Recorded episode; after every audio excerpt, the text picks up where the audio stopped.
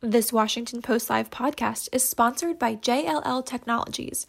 With more experts and resources focused on technology and real estate than anyone else, JLLT is your intelligent real estate partner. You're listening to a podcast from Washington Post Live, bringing the newsroom to you live. Good afternoon, and welcome to Washington Post Live. I'm Juliet Eilperin, Deputy Climate and Environment Editor here at the Washington Post. Thanks so much for joining us today for two conversations about energy efficiency.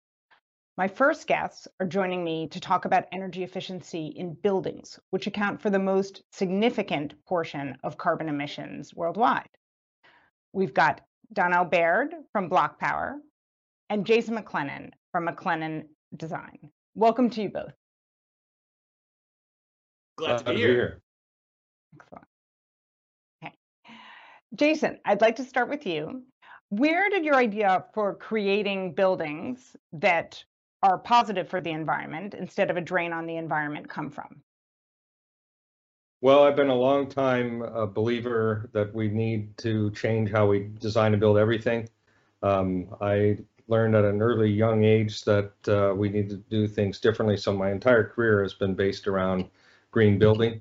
Um, I uh, have been doing this from way before it was cool, and um, I've been delighted to have worked on now many of the greenest buildings in the Sure, world. sorry, and are, I, I can't hear anything. not sure why. Can you hear me now?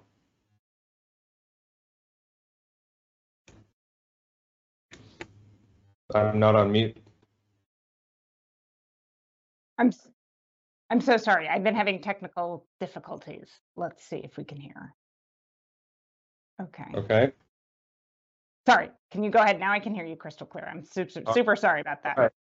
No, it's okay. Um, so just uh, again, as background, uh, I'm an architect and been doing green buildings for my entire career. Um, I actually knew I was going to be a green architect uh, when I was a young kid, uh, and I've been pursuing the most energy efficient and, and green solutions for for a long time and way before it was cool. Um, so this is something that we call the pursuit of living buildings, buildings that are not just less bad for the world, but actually good for the planet. Got it. And Donnel, you have a slightly different approach on this topic because you're coming from the vantage point of making some of the technologies that are inherent in building efficiency more attainable for all here in this country. What prompted you to kind of start BlocPower and start targeting energy efficiency in some of the older buildings that we have here in New York City and elsewhere?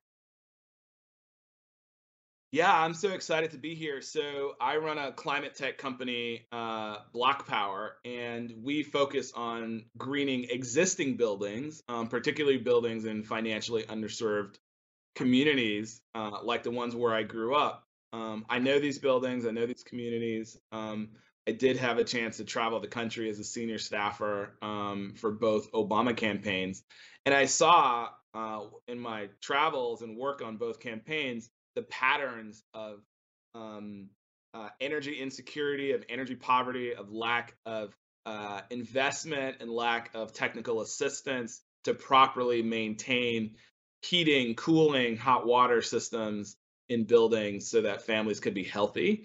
Um, these systems can be dangerous if you don't take care of them. You know, they can blow up and kill everybody in the building. And so um, there there definitely is an equity and environmental justice component to greening existing buildings. And so I was a I was a liaison to the U.S. Department of Energy in 2009 and 2010. We invested, you know, six or seven billion dollars in trying to green low income buildings like the ones that I grew up in, and a lot of it didn't work. And so since then, from that day to this, I've been focused on what I see as an amazing opportunity to uh, reduce greenhouse gas emissions, improve the health of low income uh, communities, save low income communities money on their energy bills, move America off of reliance on, on oligarchic, autocratic, fossil fuel countries um, by, by reducing our reliance on oil and gas for buildings. Great. And obviously, both of you are really trying to prompt broader transformations in our built environment. And so, Jason, it's one thing to obviously come up with ideas about how to make greener buildings. It's another thing to scale it up and really make sure that it's being broadly adapted. Can you talk about some of the challenges that you faced as you've tried to make this not a niche sector, but a broad sector here in this country? Yeah, no, it's a good point. Um, when I started my career, um, green building was definitely kind of a niche thing. Um, it was really for the true believers, if you will, tree huggers, if you will. Uh, and there wasn't a lot of projects when I started my career. It's really changed. Um, I like to say that the wind used to be in my face and now it's at my back. Uh, and what we're finding is that huge sectors are now uh, trying to change how they do everything. The tech sector, in particular, um, the standards that they're building uh, to are radically improved from from just a few years ago. Uh, higher ed uh, is another whole category where buildings are getting better. But really across the board, we just finished in Seattle the world's greenest sports and entertainment venue, the Climate Pledge Arena for the Seattle Kraken. So even sort of massive projects uh, that are part of a civic infrastructure are, are going green in a deeper way now. Uh, but it's still, you know, huge, um, you know, area to go into, and and and definitely um, uh, housing and and the residential stock and uh, affordable projects are are just tiptoeing into this area uh, at this time. And do you think that just to follow up on that, so do you think, you know, you made a little reference to say, for example, building codes. I mean, does it really take kind of some of those policy changes to make this happen? Is there enough momentum in the private sector in itself to do it? What's your sense of what's kind of essential to make broader change on that front? Well, we, we need to we need to both pull from the top and push from the bottom. So we definitely need codes to keep you know getting more um, stringent, and of course we're seeing that in California, uh, in Seattle, where where I live. Uh, you know the building codes um, our, our, leadership level uh, for, for a municipal uh, scale. Um, but we need to go beyond codes. Codes are really the worst allowed by law when you think about it. Um, so we can raise the, the bottom, uh, but we also need to have aspirational projects and examples, and we need corporate leadership and private leadership uh, to build better buildings. And, and we need to go way beyond code compliance uh, if we're going to tackle climate change. Got it. And Donnel, so, you know, buildings are obviously by are inherently these permanent structures, which by some estimates, you know, a commercial building can last for 60 years. Obviously, big apartment buildings, you have some of these challenges. So when you look at what has what have been some of the both the obstacles that you've encountered in making some of these older buildings green or greener, and and in terms of how you've been able to get beyond that, you know, what's been your experience on that front? Yeah, so we are based in New York City and Brooklyn, and I mean we have projects where the buildings are 100 years old, uh, 150 years old. The energy system is 60 years old, um, so quite geriatric. Um, we had a project where uh, there's a 150 year old Catholic uh, school where the heating system was a coal burning system, and you know you would like shovel coal in the basement. There'd be like a pile of coal in the corner, and you have a shovel, and then you throw it into the coal furnace, and that's how the building was heated. Um, yeah. And then like 30, 40 years ago, um, someone came in and said, coal, that's horrible. And then they shifted from coal to like burning oil. And so like a giant truck pulls up and pumps oil into um, the basement and then you burn that oil to produce heat or hot water year round and all of the you know pollution that emerges and smog from burning that oil for hot water every day and that school is released into the school and into the cafeteria and into the um, and into the surrounding community. And so um, these are some of the challenges and opportunities. Obviously when you're dealing with very old uh, buildings you run into asbestos you run into lead and mold. And so we actually have to train workers on um, hazardous materials mitigation in order to navigate these projects. We're very excited about a new project that we're launching where we're going to decarbonize 100% of the buildings uh, in a whole city. And so we're going to take a whole city, um, all of the buildings, um, off of fossil fuels. We're going to move them off of oil, move them off of gas, and make them 100% electric. And so every building in the city of Ithaca is going to become a green building. Um, we have seven years to accomplish this, but hopefully we'll get it done in four. And we look forward to hopefully inspiring other cities around the country and around the world to decarbonize all of their existing buildings as well. And I know that a key part of what you're doing, Donnel, is is you know you are often pitching this as an investment opportunity, right? I mean, you're whether you're sometimes you're talking to private investors, obviously you talk to you know the federal government to get them to give grants, right? You skipped a class a class to be able to go talk to DOE to help launch this off the off the ground. Can you talk about you know to what extent has the climate changed from that? Especially, obviously, we're in a there we're having some economic challenges right now. How how have you been able to make that pitch, and have you gotten a sense of whether it's become easier or more complicated in time as you've been trying to to broaden the reach for BlocPower?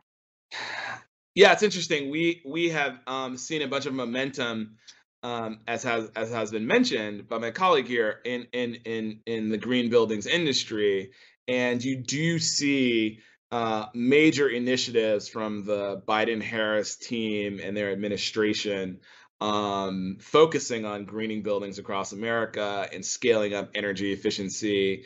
Um, the president recently, like yesterday, I believe, used the Defense Production Act. I think that's what it's called, which yep. is something that allows the president to say, "Hey, like we've we've got a foreign policy crisis and we need to order American manufacturers um, to produce particular pieces of hardware that we need. And so what he ordered was that American manufacturers need to produce solar panels and heat pumps, which is a an emerging technology that allows us to make buildings all electric and and and to to reduce fossil fuel emissions um, from buildings by as high as 70%. And so the president ordered American manufacturers to start producing these technologies. It is interesting there is conversations. We had a chance talking to senator schumer's team and talking to senator manchin's team and senator manchin himself.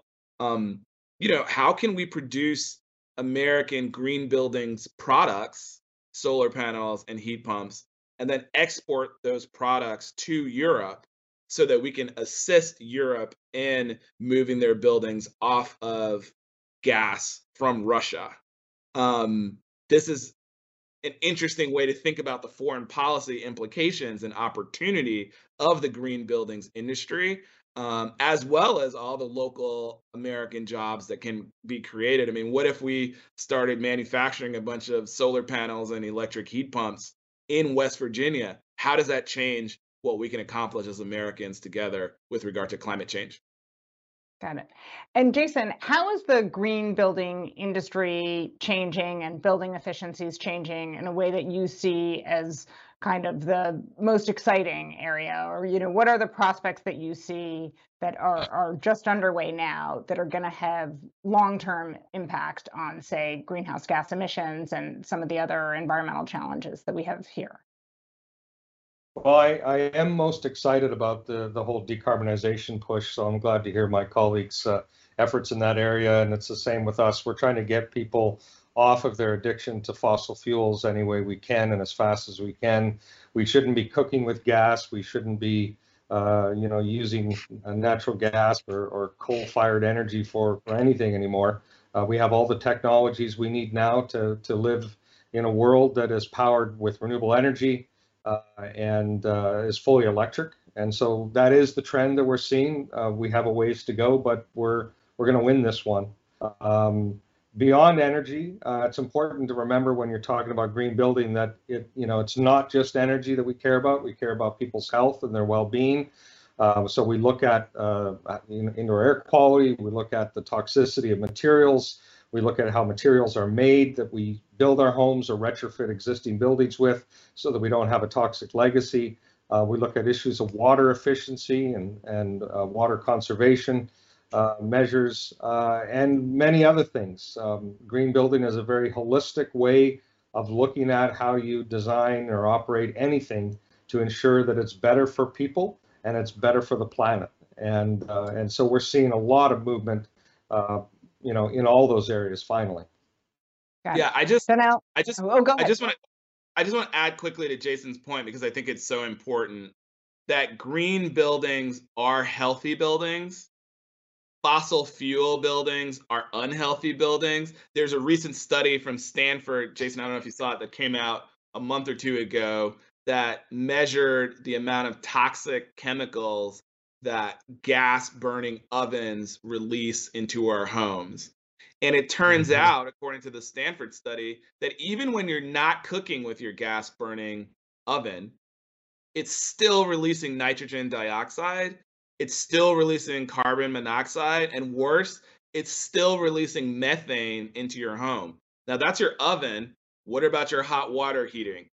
What about your heating system in your home? So, I mean, if you think about it, if you're going to like dig up dead dinosaurs and burn it in your basement or in your kitchen, and then you're going to breathe it in, it's not good for you and your family. And so we know that the rates of chronic childhood asthma correlate um, with cooking with gas stoves and kitchens.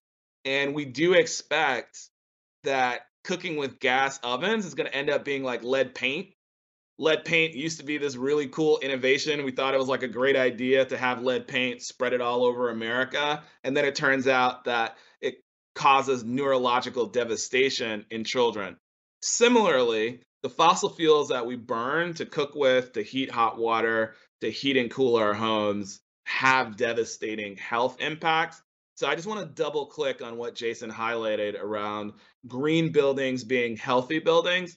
And to go back to your earlier question, that is how we scale, right? There's a group of people that are going to want to save money and save the planet, and they're going to go green for that reason.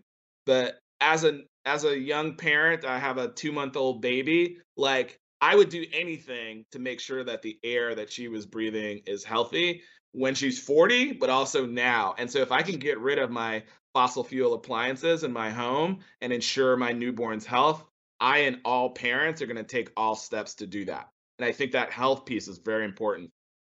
Thanks. No, uh, and and just picking up on that for my last, I think we'll probably have time for one last question, which Jason I wanted to ask you about, which is obviously there's a considerable expense that's involved in making buildings more energy efficient and and have your home be more energy efficient. And can you talk about what are some of the avenues that are less expensive, where where there are opportunities to go green that that aren't a huge barrier for average Americans, for example? and that you've seen Yeah, I think- just broadly in building. Yeah, I think the cost thing is a bit of an old story. I mean, I think that it used to be very true that that a lot of the things we talk about were more expensive than conventional ways of doing things, but that's been changing uh, over the years. And I, I do tell people that regardless of your budget, regardless of, of how much money you have to spend, uh, there are things you can do to improve the efficiency of your home, uh, the uh, efficiency uh, of a, of a, you know, whether it's appliances or, you know, just your operations in general. Um, there's always something you can do. And obviously it's easier in life to, if you have money to do all sorts of things, uh, but people shouldn't be deterred uh, from starting a green journey, if you will, based on economics. And the truth is that if you are looking at, at green building as we're talking about, you will save money as well. Uh, so this is a better economic proposition, uh, definitely in the long term. Um, but if you're, if you're, for example, needing to do a retrofit in your home now, um, and that's a moment uh, when you are going to be spending some money, there are better choices to make that are within your budget uh, across the board, from appliances, windows, you know, lights, everything. Uh, and people shouldn't assume that they can't go green. They should not assume that anymore. Uh, and uh, they just need to do some research and reach out to different groups uh, that have lots of information. Uh, and there is a lot of information available on, on, on the web for, for, for sure. And a lot of nonprofits now share tons of resources on, on how to green your home and your office.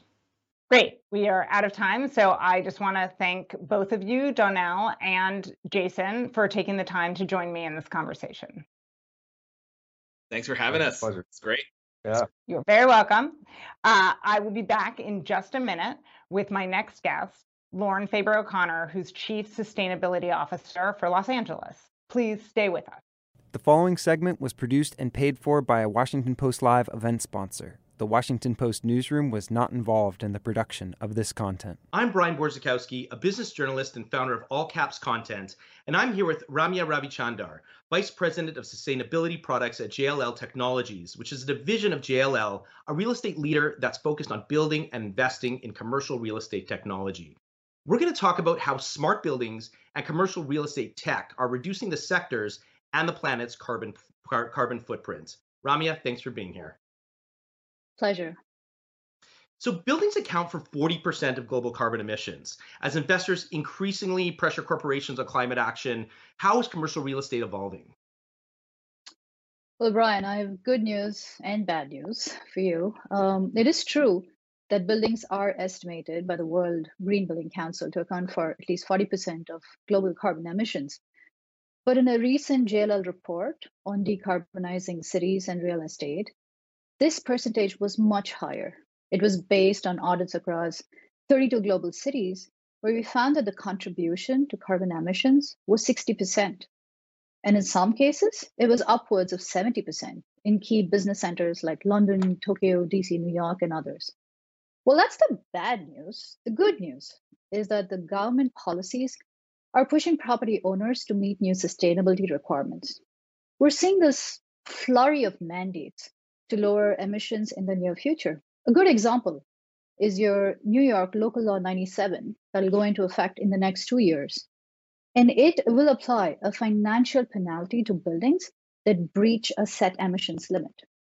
So now property owners are scrambling to offset energy consumption to avoid penalties. But it's not just investors who are feeling the impact of climate risk regulations, but it's also the other players, such as your corporate occupiers, your enterprise tenants, who are seeking greener and greener buildings. Because now there are new proposals, such as the one from the US Securities and Exchanges Commission, where they would be required to provide a detailed reporting on their climate related risks, emissions, and net zero transition plans. So, yes, buildings are absolutely one of the biggest contributors and it impacts every decision from investment to finding out your right portfolio strategy. We're seeing now a lot of more buildings outfitted with smart technology, and I'm wondering how smart tech might help in that uh, you know sustainability cause. Oh, the one word answer I have for you is data, right? As an industry, we've always had data, but it was in silos, incomplete, and frankly, a lot of it is just plain unusable. So with new smart tech that's coming into play, we can now solve that first mile problem, whether it's reading real time energy data from your meters or tracking occupancy trends on different floors. When you start getting access to accurate, timely data, you have the right foundation to build out applications that solve specific sustainability related problems. Do you want to baseline emissions? Check. You want to optimize energy distribution in your portfolio? Can do. I actually want to talk about a very specific example of how we're doing it at JLL. Very recently, we acquired a virtual engineering platform called Hank that uses machine learning to control a building's HVAC systems. And it does this by creating a digital twin of the building and generates a full system audit. What is disruptive and differentiated is it does this autonomously and in the process delivers on energy savings, tenant comfort, and indoor air quality. So that's an example of how technology can be used to collect building data points, cleanse it, normalize it, and then run your machine learning algorithms to make the building more receptive to dynamic conditions. And the really good news is buildings don't have to be new to implement this technology. Um, so where do we go from here? I mean, how do we see buildings evolve in their adoption of smart technology and in um, their addressing sustainability issues? Yeah, I think in the next few years, we should expect a more evolved interpretation of smart buildings. Today, they are powering point solutions. Take your tenant experience or specific energy efficiency use cases. But I see a growing realization to achieve your ESG goals or sustainability goals, smart buildings are the backbone. They're the fundamental infrastructure pieces that can help accelerate your targets. They're the path to moving away from a report centric culture to an action oriented, solution driven culture. And the time we have to execute on these actions is rapidly shrinking right? In the grand scheme of things we had decades to address climate risk and now it feels like we just have days. So we can no longer be the weakest link in the chain. I'm going to say it is time to code our way out of this We just have another minute. I'm just wondering, is there any advice for people watching this for for for companies that may be wanting to adopt smart technology or or think about sustainability? What advice would you have for them? Yeah, I, I think it's exciting that you get to work on something that's so mission driven. And so when you're exploring new technologies to bring into play, don't be risk averse. Uh, sustainability is an urgent problem. It's an emerging area, which means you have to be bold and disruptive when you think of the solutions. Uh, test them, pilot them, but don't shy away from trying something new. Great. Well, Ramya, thanks so much for joining us today. Now I'll hand it back over to the Washington Post. Such a pleasure. And now back to Washington Post Live. Welcome back. And for those of you just joining, I'm Juliet Eilperin, Deputy Climate and Environment Editor for the Washington Post. Joining me now is Lauren Faber O'Connor, who's the Chief Sustainability Officer for the City of Los Angeles. Lauren, welcome to Washington Post Live. Thanks, Juliet. Excellent to see you. Okay, as the intro video noted, Los Angeles has become known for its progress on sustainability. And one of the things I'm curious about, particularly as someone who uh, covers polarized politics all the time, how much do you think the city's progress on decarbonization comes from a shared consensus among its residents and where things stand politically within Los Angeles right now? Yeah, thanks for the question. I think that uh, in LA, it is an absolute that we must not only take on the climate emergency, but that LA has a responsibility to lead. You know, we hear that from business community, we hear that from um, local frontline communities and, and our you know most disadvantaged uh, neighborhoods who are bearing the brunt of extreme heat of significant degraded air quality and living alongside some of the fossil fuel industries that our legacy here in Los Angeles. And we're hearing it also from uh, from our own, you know, from even within the city who want to lead, from our labor partners who see the long term changes in the economy.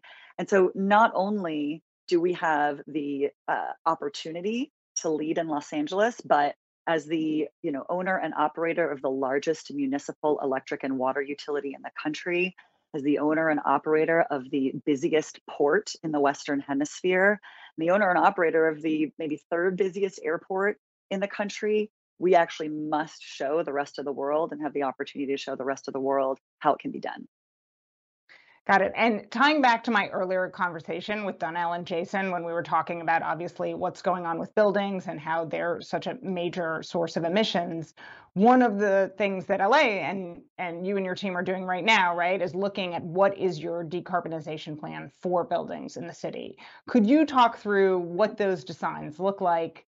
Kind of how how do you get to total decarbonization when you're looking at that sector? Yeah, buildings are an incredible, incredibly important part of the overall mix. You know, in 2019, Mayor Garcetti set out LA's Green New Deal, which is really one of the first times that a mega city has been able to put forward a plan that demonstrates how to uphold the Paris Agreement, how to really set a trajectory for our emissions reduction that stays within the bounds of meeting the 1.5 degrees Celsius threshold for global warming. And buildings, as was described in that panel before, and I had a chance to listen to it, play an extremely important role. As was discussed in LA, uh, buildings account for the largest source of carbon emissions in the city, over 40% of the emissions. And it plays, buildings play such an important kind of simultaneous role to our work to decarbonizing the electricity grid. So in LA, we really boil it down to what we call the five zeros a zero carbon grid, zero carbon buildings, zero carbon transportation, zero waste, and zero wasted water. And those energy sectors, so the electricity grid, transportation, and buildings, they really work hand in hand. As you heard by the, you know, the panelists before, it's pretty simple. A fossil fuel powered building is a dirty building and a decarbonized building is a clean building. And you know, we have significant challenges with regard to air quality in Los Angeles as well as, you know, being a leading city when it comes to um, uh, greenhouse gas emissions. So when we look at what are our opportunities, you know, for the design and the redesign of buildings in Los Angeles, you really have to meet energy efficiency with decarbonization and actually sw- swapping out uh, the use of fossil fuels, and in our case, that's natural gas. Right. And so, and I do want to ask you a couple questions related to that and fossil fuels. So let's start with what you're doing to clean up the grid, because as you said, the kind of power that's flowing into these buildings is inextricably tied to the emissions that are coming out of it. So, so what's happening on that front, and yeah. how how are you being able to make progress? Yeah, it's exciting because what we found that the the decarbonization of buildings really is kind of a necessity to a successful decarbonization of the grid and vice versa. And I'll explain what that means. So, uh, a few years ago now, um, we set out to, and, and the mayor really, you know, directed the city to figure out how can our uh, electric utility, the Los Angeles Department of Water and Power, figure out and chart its course to a 100% renewable energy grid. And we were able to team up with the National Renewable Energy Lab, which is one of the preeminent labs of the Department of Energy, the US Department of Energy.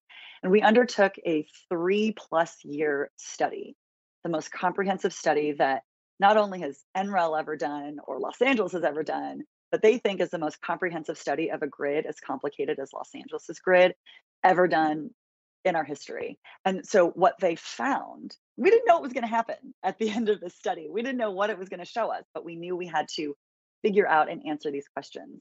We gathered an advisory group of, you know, stakeholders across Los Angeles from the labor sector, from environmental justice, from the tech sector, large customers of the department, uh, ratepayer advocates, everyone coming together to really understand how we were designing the study, help us design it, and what we came out on the other end now a year ago is that LA can move to a completely decarbonized grid, and we can do it in a way that keeps the grid reliable and affordable. So we found that we can, you know, decarbonizing the grid is affordable, achievable, and reliable. And so that led Mayor Garcetti to accelerate our zero carbon grid goal by 10 years to 2035 which matched the ambition, and we're really the first to match the ambition of President Biden that he set out at the beginning of his term for a decarbonized grid by 2035.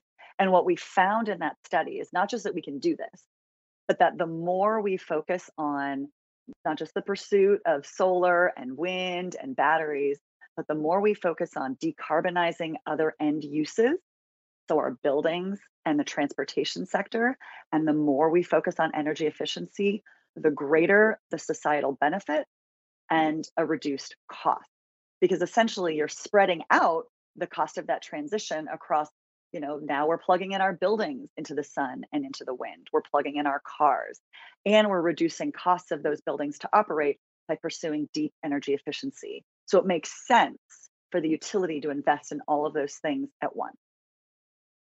Got it. And understandably, you've invoked Mayor Garcetti's name a couple of times, given that his administration has been shepherding the strategy, but we are obviously in the midst of a mayoral contest, right, where you now have a runoff and a yeah. couple of candidates, uh, which should be noted have different views on, you know, how to, or you know, have different levels of prioritization when it comes to climate change.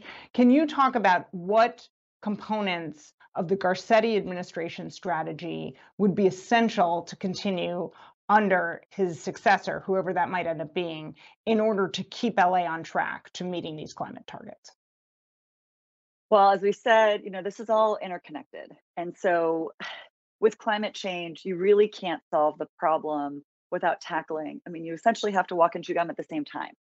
And what I would say is that, as I mentioned, even with the LA 100 study, it included a stakeholder group of more than two dozen people representing organizations and members across all of Los Angeles.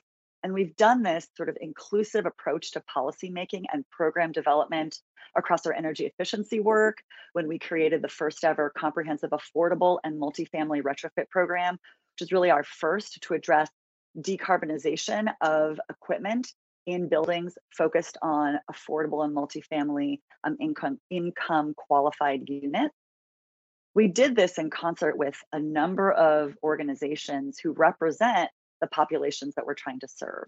And so we really believe, I really believe that the work of LA's Green New Deal is embedded in our public. The public will hold our elected officials, whether that's city council, a mayor, and, and whether that's the appointed general managers of our city departments. They will hold everyone accountable. And also, what we've done is we have embedded these policies and these programs across the city. This is not something that sits with any one mayor or any one city council office.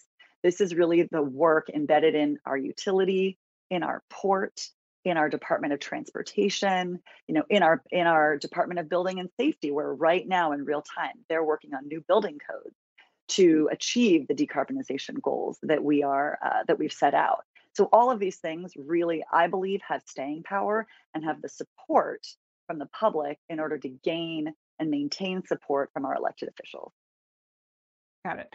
And Lauren, you just mentioned the port. So I have to ask, given that in 2020 you had more bad air days than you had in the last 23 years, what are you doing to fix that issue, which has obviously been a tremendous challenge in, you know, when we've seen, uh, you know, the shipping and the challenges in this yeah. pandemic?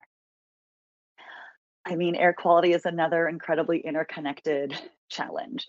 Um, uh, you know, Los Angeles uh, has the worst air quality in the country, uh, centered in the area around the port.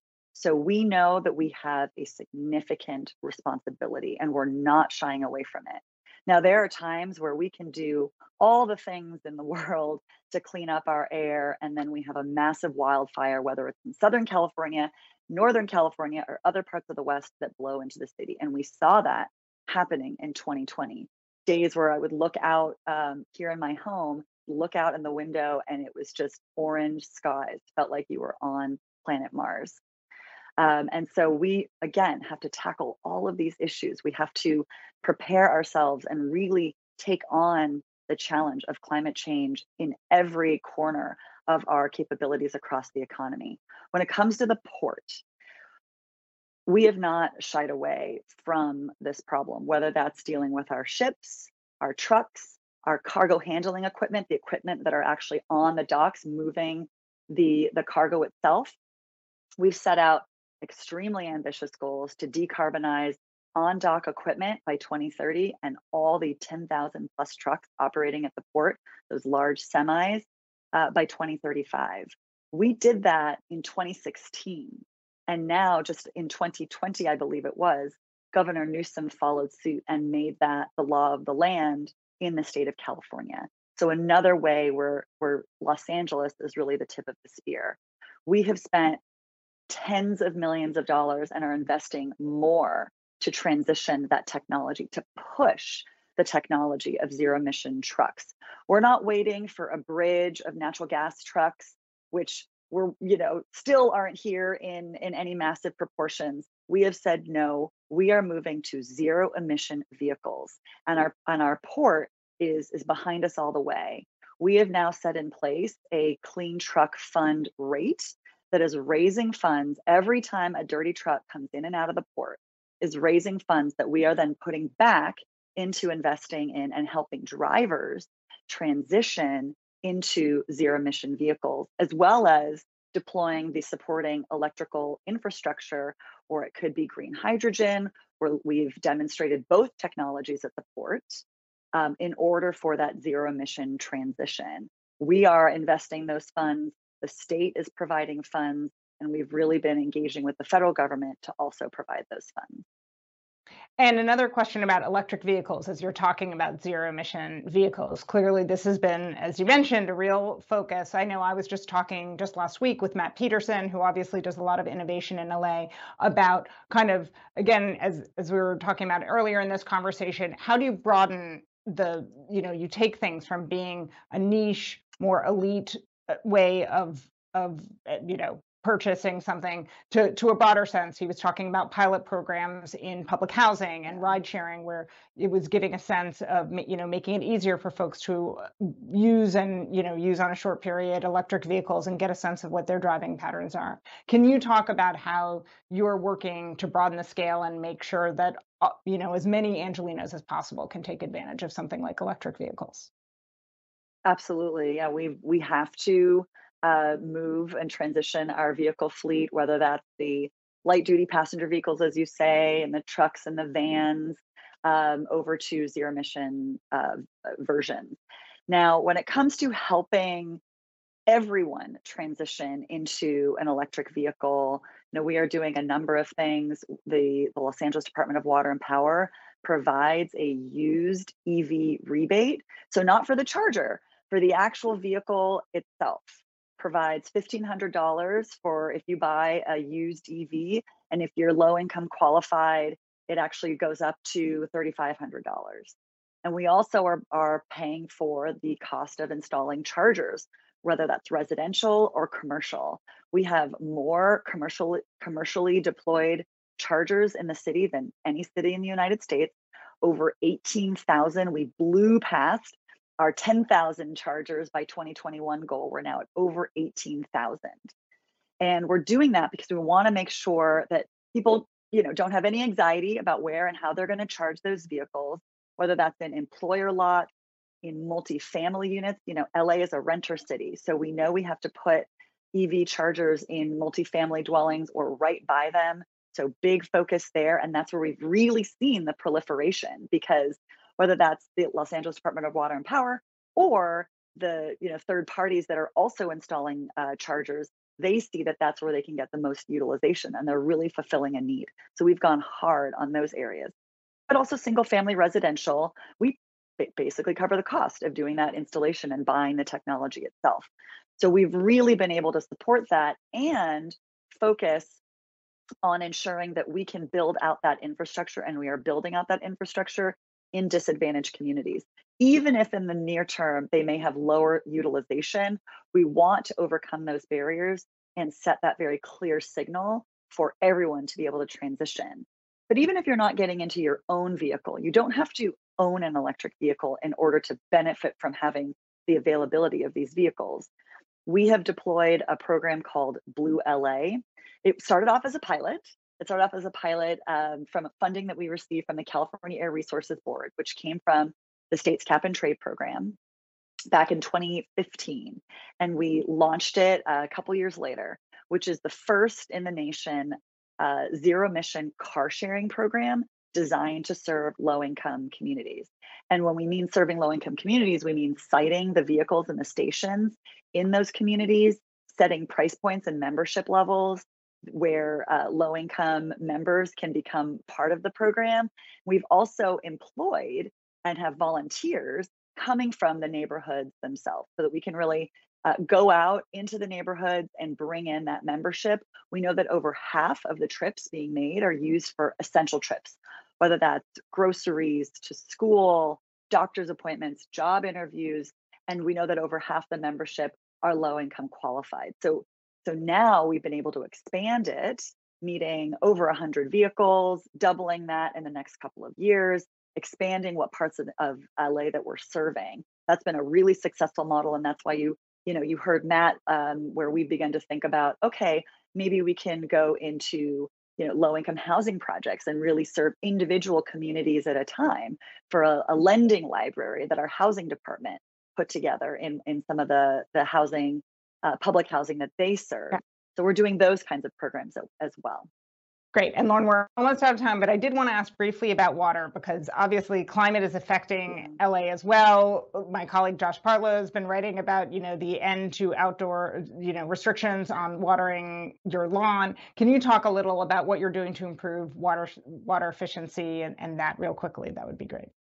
You're right. Huge challenge for the city, huge challenge for the state, huge challenge for the West in LA, we're really addressing water through a multi pronged approach. There's conservation, there's stormwater capture, so building out green infrastructure in the city. So when it does rain, we can capture that and, and store it in our underground reservoirs, um, as well as water recycling. So the mayor is committed to basically losing no water to the ocean by 2035 and we'll completely recycle and beneficially reuse all of our wastewater. On the conservation side you know it's made headlines of late that in the state of california we are reducing um, the amount of outdoor watering that we are allowed. The, the city of los angeles is already 50% more water efficient than the rest of the state and so we have now moved to two days a week of um, outdoor watering and we'll see we'll see if that is going to uh, really meet the goals that we need to continue to conserve or if we have to tighten even further. But we have a number of efforts to um, to provide water efficient equipment and you know appliances to people's homes, um, as well as on the commercial side as well, spending significant amount of, of dollars and our own investment to help commercial buildings, industrial Lauren, buildings, I, I, and residents go efficient. I have to stop you there. Thank you so much yeah. for joining me for this conversation. Thanks for listening. For more information on our upcoming programs, go to WashingtonPostLive.com.